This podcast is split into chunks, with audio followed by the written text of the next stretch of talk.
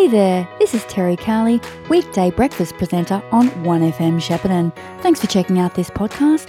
It was recorded live as part of The Brecky Show, which you can catch 6 to 9 a.m. Monday to Friday.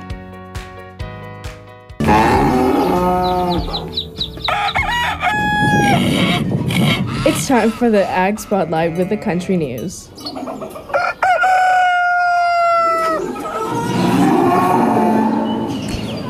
It's a very big good morning to Fiona Lloyd of the Country News to tell us all about what's in the paper today. Hi, Fiona. Hi, Terry. How are you? I'm very well. You're sounding a bit echoey there. Oh, um, yeah, shouldn't be. Never mind. So, on the front page today, I see we've got the JBS Australia Abattoir reopening in Cobram. That's right. This will be um, a welcome economic boost for Cobram and surrounds. Um, the the plant's been there oh, for a long time, but closed down in 2017 due, for a range of reasons. But JBS, which is a huge company, has decided to crank it back open and um, start processing lambs and goats for the domestic and overseas markets. Obviously, as you say, that's a bit of a boon for the local economy in terms of employment. What does it mean for producers? Well, um, the I guess it's good. Well, it is good news for them too because they they say they'll be sourcing up to four thousand um, head of livestock um, a, a, day, which is a lot. And of course, livestock prices have kind of softened a little bit in um, in in recent months, although we are talking about a softening after some you know unbelievable prices. So I think it's good news all round. Great. And I see also on your front page you're putting a bit of a spotlight on silo art, in particular the silos at Tungamah, which, uh, which I have seen myself. They're beautiful.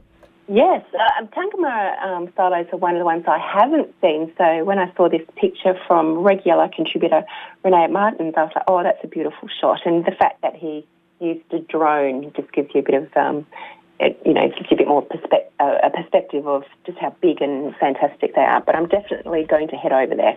Yeah, well, you can't, well, unless it's changed since I was there, you can't get very close anyway. It's kind of mm. fenced off because I think it's still uh, working silos. Oh, okay. yeah. I could be wrong, but uh, go on in, like go and investigate for us, and please report back. But there's um there's silos. I mean, Dev- Devenish obviously is the other um, obvious one with the with the war themed silos, and there's quite a few around. Uh, yeah. Certainly bright, brightens up the, the streetscape, doesn't it?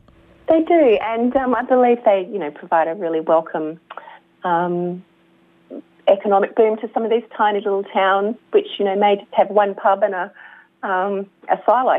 Yeah, get the get the grey, grey nomads rolling in for a look. Yeah, yeah. So what else? I mean, there's a lot here. Um, I can see there's, there's a story about classic cars. There's a story about a beekeeper.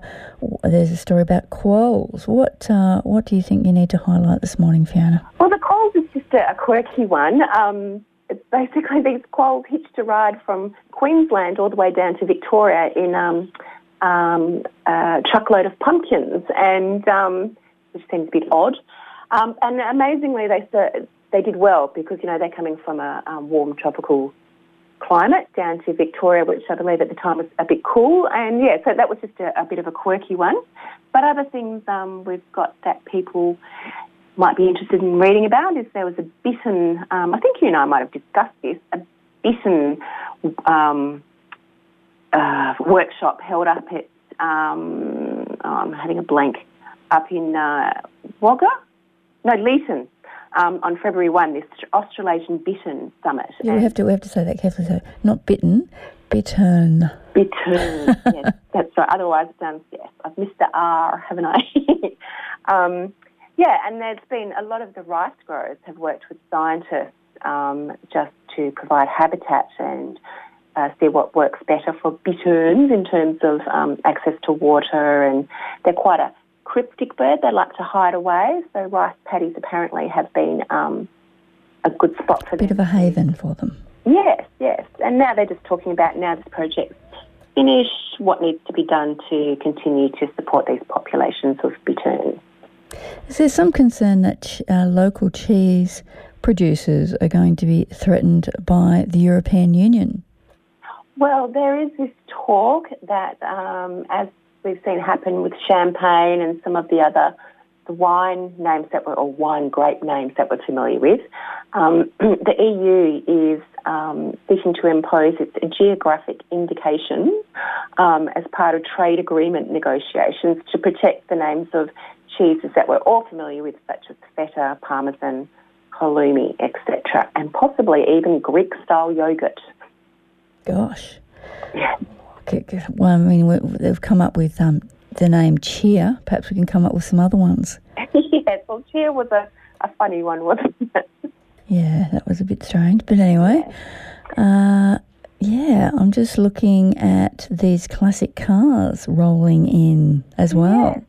Well, um, one of our reporters, Andy, was over at the Wangaratta sales. They had two really big sales um, there last week, and you can read about that in the um, country news too. And happened to come across a group who were part of a um, classic car rally. And um, yes, if you like your cars, you'll de- definitely be um, impressed by the 1966 Jaguar Mark II um, that feature in there, and some old Holdens too. So it was a real mixed bag of cars, but everybody there was very passionate about um, their vehicles as they as they do get. Yes. Yes.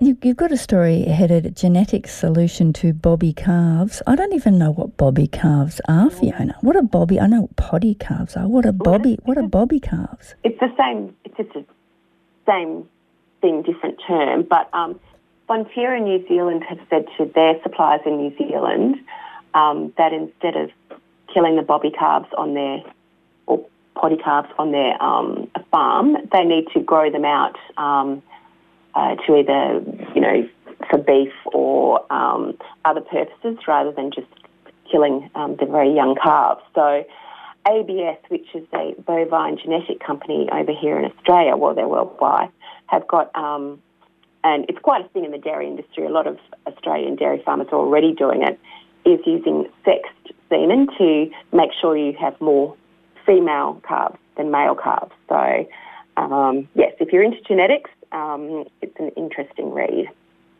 So there's a story about a couple of local girls heading north to Jillaroo for a year, including uh, Bridget O'Dwyer, who I know. Oh. Uh, what a what a great adventure! I think uh, I don't know about uh, the other girl, Millie, but Bridget, I believe, is taking a gap year. What a what an amazing experience to go from somewhere like here in Victoria to go outback Queensland, near Charters Towers, and and to work on a station for a year. What a fantastic experience! Yeah, so um, Millie Locke is the, the, other girl. She's from Tokemore, and yeah, the two girls there they finished um, at Grammar last year, Goulburn Valley Grammar, and um, I believe Millie's wanting to study vet science, but they're both keen horsewomen, and um, this uh, seemed like a great opportunity just to, I guess, switch off from the um, the 12, 13 years of school um, have a break before you head into whatever it is, five to seven years of university study. So um, it's a nice story done by Carly Marriott. And I believe the girls headed off on Sunday. They were driving up with Millie's dad to Charters Towers, which, as you know, is where um, Danica is uh, working out of. I did not know that. I thought, uh, yeah. yeah, I did, did not know that our previous ag uh, ag spotlight correspondent was in Charters Towers. I thought she was in Townsville. She's um, based in Townsville, but she's the Charters Towers correspondent. Okay. 45 minutes inland. Don't hmm. point me on that, but it's yeah, it's an, Townsville. Yeah. It's a nice place. I've been there, yeah. Oh, okay. Hmm. We always talk about recipes, and today you've got mm. something, um, you know, quite suitable for us vegetarians, Fiona. Yes. avocado, lentil, and tomato salad. That looks pretty simple. Maybe even I could make it. Well, as you know, I do like simple, although occasionally I get carried by carried away by the, the way they look. Um, but yes, all these recipes are actually really simple and based on you know um, tinned tinned vegetables, avocado, and other handy pantry options. Avocado pesto pasta. Mm. And avocado chicken fajitas. I'll give that one a miss, but I'm sure many others would like it. Yes, so they're all based um, um, from the Australian Avocado um, website, which has so many recipes. I could have um, wasted a lot more time looking through them. All. Well, avocados are not too expensive at the moment. They're about two dollars each, so yeah, they're not too bad. Not going to break the bank like some of our other other vegetables. We've been hearing about. Uh, it's not necessarily in the paper, but we've been hearing about a potato shortage, haven't we? Yes, that's um, interesting. And on the weekend, I was talking to some friends about the lack of hash browns. Um, and as you yeah, do, the lack of hash browns. What do you mean? What do you mean the lack of hash browns? Well, hash browns are a great, um, great brunch item. You haven't, you haven't been. You mean it's they're not on menus? No, um, just getting them out of the freezer at the supermarket. It's a bit hit Ah, okay. You've been looking and for some, have you? yes, yes. I'm in a house um, of big hash brown breakfast dishes, so for weekends, not every. Well, that makes sense. If there is a potato shortage, that there would be a hash brown shortage. Yeah, I believe it's a potato shortage related to um, processed potato um, meals. In, in in that the potatoes were in short supply say, six or so months ago, um, making it difficult to um, keep up supplies for these processed potato goods. So, I think fresh potatoes are, are, fairly readily available. Well, I think probably a good idea to stick with the fresh ones rather than yeah. go to the, go to the uh, freezer if you can avoid it, Fiona. Yeah, but although although I do believe uh, hash browns are quite hard to make because you've got to kind of like squeeze all the potato juice out yeah. if that's if that's actually a thing. Yes, no, they're um, delicious but hard work to make. So why not save yourself the time and, and buy some? Well, why not? Because you can't get them at the moment. Yes, well, that's true. Yes, well, can you eat something else instead? if, if you're at the supermarket and you know before we speak again, can you just do a bit of research? We just like a bit of a, a you to report back on the hash brown situation, please, okay. Fiona. I will because I'm sure lots of your listeners are concerned by the lack of hash browns. oh yeah, we're getting calls all morning.